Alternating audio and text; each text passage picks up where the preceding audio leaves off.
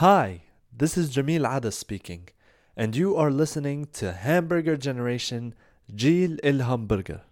Today's episode is a story by Isra Abu Zayed, who is the co host of Hamburger Generation.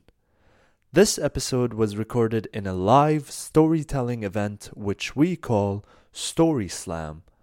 This particular Story Slam took place at the Attic Studio, which is a Dubai based art and design studio. Check them out on Instagram at the attic underscore studio.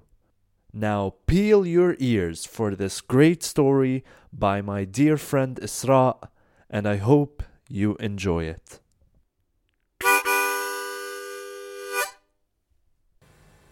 All right. So before we start my story, I just want to tell everybody first that I do have a bit of a confession to make today. Um, and it's that sometimes, actually, more, a little bit more than sometimes, I lie. Okay? And I don't lie because I'm a bad person. I lie because sometimes it's just easier to lie. You know, people expect something, I don't want to disappoint them, so I just lie. So, this is how the story begins. I'm 26 years old, a long time ago, okay? I'm 26 years old. Um, I have a six month old daughter. She's mine, I made her. And um, I'm, I'm feeling a little overwhelmed with this daughter. Like, I think that I'm doing a great job. Like, she's alive. When she's hungry, I feed her when she poops, I change her diaper. I'm doing a really good job. But everybody around me kind of makes me feel that maybe I should be doing a little bit more. Uh, only because of what she's wearing. Up until six months old, she would only wear these white onesies. You know, the white overalls? It's just white, okay? Because it was easier. I didn't have so much energy to think about cute outfits and all of that, but everyone's always like, haram aliki, you know? Haram, she wants to feel like a girl you know خليها dress you know pink is she cute you know and I just didn't have the mental capacity to do that so 90% of the people that would see my daughter you know like the crazy mall people that would stop you and look at your baby they always thought that she was a boy and eventually it was something that started irritating me okay so I walk into my building one day. It's around 5 p.m. Stand in front of the elevator. I have my daughter in the stroller. I've clearly had a long day. Press the button, waiting. And somebody comes and stands next to me. I don't know who this person is, but I can feel them. I can feel them because they have a really positive energy. They're really happy, you know, like I don't know who they are, I don't know what they look like. All I know is somebody really happy is standing next to me. So obviously I'm I'm not having the best day, but this person next to me that's really happy and over the top. And when I say happy, I mean I can tell they're happy because they're the kind of happy like they're kind of humming or like whistling or something. Hmm, like they're just so happy. They're holding a suitcase. He's probably it's a guy. He's wearing a suit like he just came home from work earlier. He's having a really great day, this guy. And me, personally, um, I look down at my daughter. It's 5 p.m., so she's got like a bit of puke on her. Totally normal. I for sure have traces of puke or urine on me at some place on my clothes, you know? So I'm having a horrible day. And this guy next to me is just so happy. And he's making me really angry that he's so happy. And I start imagining, oh, he's probably going up to his like happy, perfect family. His wife has curlers in her hair, you know, and she's got the table, the spread with all the dishes on it. And she probably has a six month old daughter who, for sure, is wearing like a super pink outfit with like a dress and matching socks, you know, that kind of thing. So I hate him. so then, get this guy. He leans over, looks into my stroller, and he goes, "Oh, he is so cute." he, he's so cute. Okay, okay. At this point, I'm like, okay, who are you? And why are you pushing your social expectations on my child, first of all, okay? My daughter can wear whatever she wants. She can be whatever she wants. Don't push your ideas on me, buddy, okay? Like I like I don't want to deal with this guy. And then I go, you know what? Actually, actually, play cool, Isra. This is just the universe pushing you. Like I'm being tested. I'm not gonna give in. Doesn't bother me. He wants to think my daughter is a boy. Let him think. So then I go, thank you. Okay? Obviously, in my like mental scoreboard, I'm like, Isra one, universe zero. okay? But we're still waiting for the elevator, and he's not had enough because he's in such a good mood. Like he wants to talk more. So then he goes, uh, uh, how old is he? Okay? My blood pressure is rising. But then I, I just look at him, you know, again with his happiness, and I go, you know what? All of this gender expectations, all of this, this is all like some corporate thing that was made up. That girls need to wear pink, boys need to wear blue. It's all just a trick to make us shop and all that. Again, I'm not going to give in. Let him think whatever he wants to think. So I look at him and now I take part. So then I go, he's six months old. So he's like, oh, cute, uh, whatever, stupid stuff like that. The elevator finally arrives. He's such a gentleman, this guy. He lets me on the elevator first. So I go on the elevator, just irritated by his niceness, and I press my floor. I wait for him. He doesn't press his floor, he just kind of stands back. And I go, okay, well, clearly they allow annoying people to live on my floor because he didn't press his floor. And now he wants to make more conversation. So he looks at me again and he goes, uh, So, uh, what's his name? Okay, I'm not ready for this question. Like, really. I'm, I've lied before. I've probably lied to many of you tonight.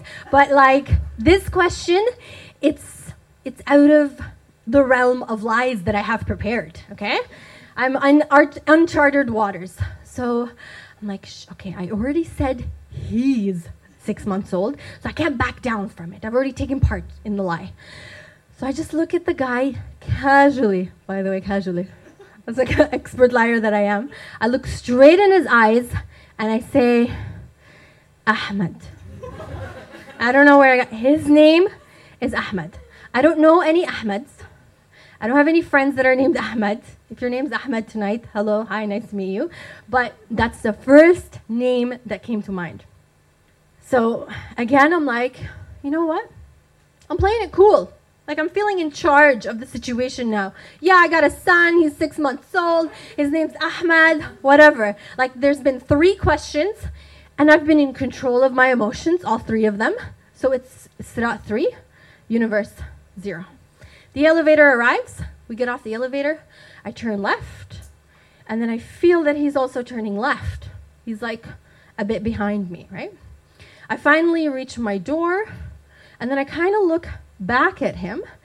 And then he, he's, he's like my next, my next door neighbor, okay? So he's like, okay, nice to meet you, uh, Um Ahmed. I'm like, okay, nice to meet you too. I open the door. I go inside, and then I just kind of stand there for a bit. and I let like the conversation that I just had with the stranger who's my next door neighbor kind of marinate a little bit. I'm like, okay. So we just moved into this building, and as my first act of interacting with a neighbor, I have just lied and said that my six month old daughter is a boy named Ahmed. And now my neighbors will know me as Om Ahmed. Okay. I try to like retrace my steps. Is there any way I could take back the lie? Is there any way that next time I see him, I'll say something like, Oh, you meant, oh, I thought you meant, what would my daughter be named if she was a boy? There, there's no way, okay? There's no way that I could possibly make this work. So then I go, I'm, I'm kind of ha- gonna have to stick with this.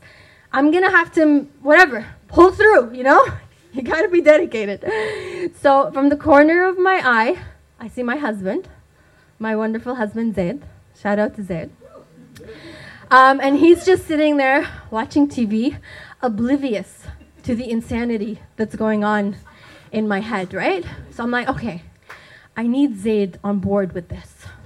How do I just casually bring up, bring this up? So I walk in with my daughter in my hand. I'm like, hey, Zaid, by the way, um, just in case if you meet our neighbors, we have a six month old son named Ahmed.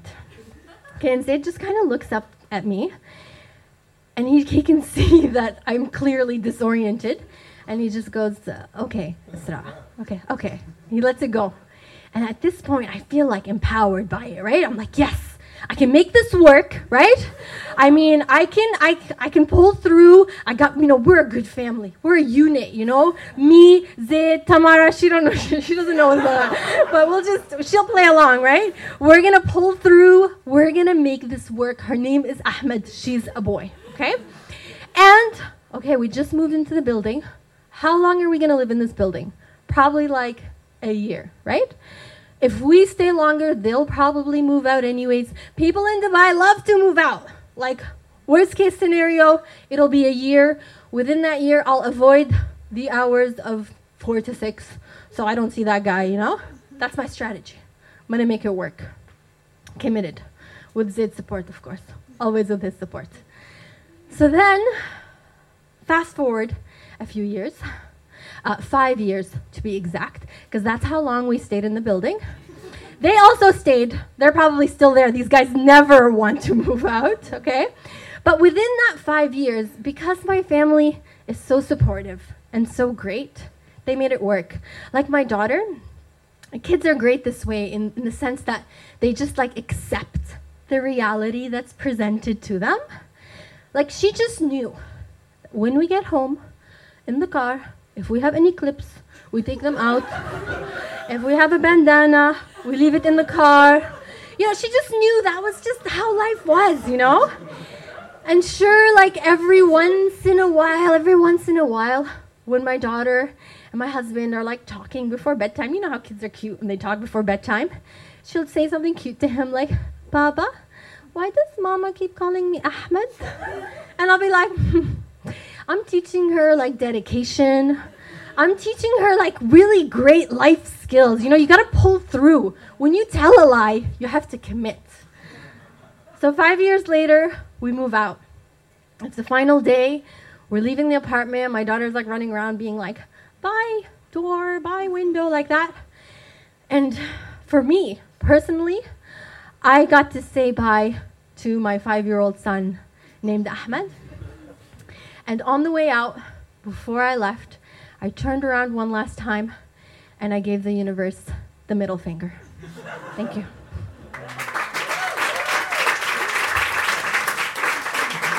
Thank you. Thank you. Thank you.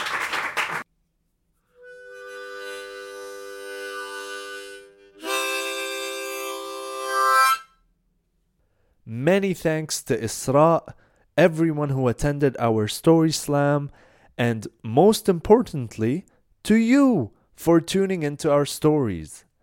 If you like what we do and would like to extend your support to further the initiative of the Hamburger Generation, please subscribe to our podcast, share it with friends, follow us on our social media, and what really means the most to us is continue on listening and enjoying all our episodes. And we will catch you soon again for the next story.